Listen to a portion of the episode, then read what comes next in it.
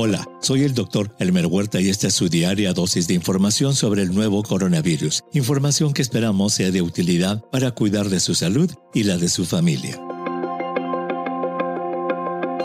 Hoy veremos cuáles son las nuevas recomendaciones de los Centros para la Prevención y Control de Enfermedades de Estados Unidos, el CDC, con respecto a la limpieza de superficies para prevenir el COVID-19.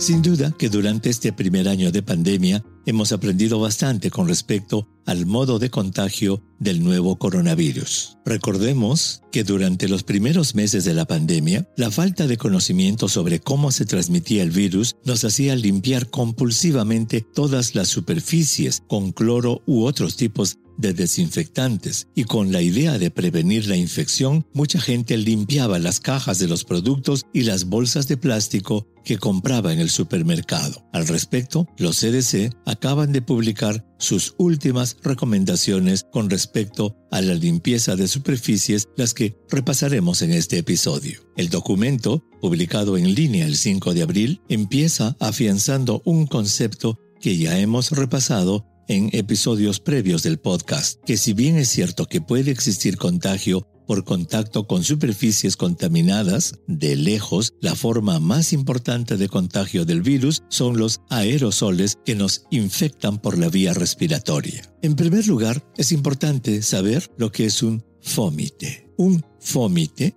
es cualquier objeto o superficie inerte que al contaminarse con un agente patógeno o causante de enfermedad puede servir como un vínculo de contagio. Es por eso que a los fómites se les denomina vectores pasivos, a diferencia de un mosquito, por ejemplo, que se considera un vector activo. Algunos ejemplos de fómites son la ropa, el cabello, el botón del ascensor, el zapato, el lapicero, la bolsa de plástico o la caja de alimentos del supermercado, la baranda del ómnibus u otros objetos que puedan estar contaminados con el nuevo coronavirus. De acuerdo con los CDC, varios factores determinan la posibilidad de que el nuevo coronavirus pueda adquirirse tras tocar un fómite. Entre ellos, la frecuencia de la infección en la comunidad, la cantidad de virus que expulsan las personas infectadas, el aire y ventilación del lugar en que se encuentra el fómite, factores ambientales como la temperatura y la humedad que pueden dañar al virus, el tiempo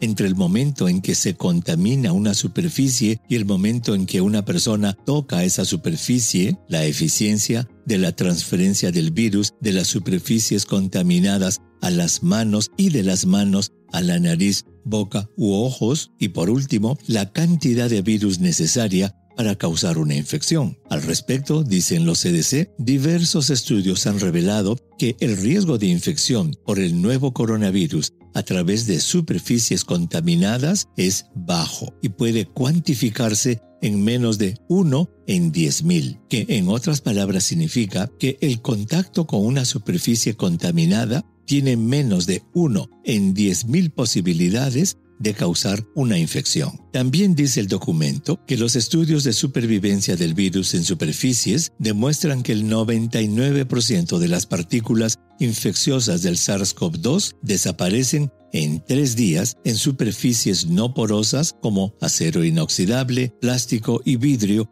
que se encuentran en ambientes interiores típicos de casas y oficinas. Por último, dice el documento que el uso de agua y jabón para limpiar las superficies es suficiente para eliminar cualquier partícula viral que haya podido estar presente en alguna superficie, por lo que el uso de desinfectantes para la limpieza solo está indicado para aquellos lugares donde se sabe que ha estado una persona infectada. En resumen, Dicen las nuevas recomendaciones, si bien es cierto que las personas pueden infectarse con el nuevo coronavirus al tocarse la cara luego de haber tenido contacto con superficies contaminadas, el riesgo de contagio por esa ruta es bajo. El modo principal de contagio con el SARS-CoV-2 es a través de la exposición a gotitas respiratorias grandes o microscópicas que transportan virus infecciosos. En la mayoría de las situaciones, concluye el documento, limpiar las superficies con jabón o detergente sin usar desinfectantes es suficiente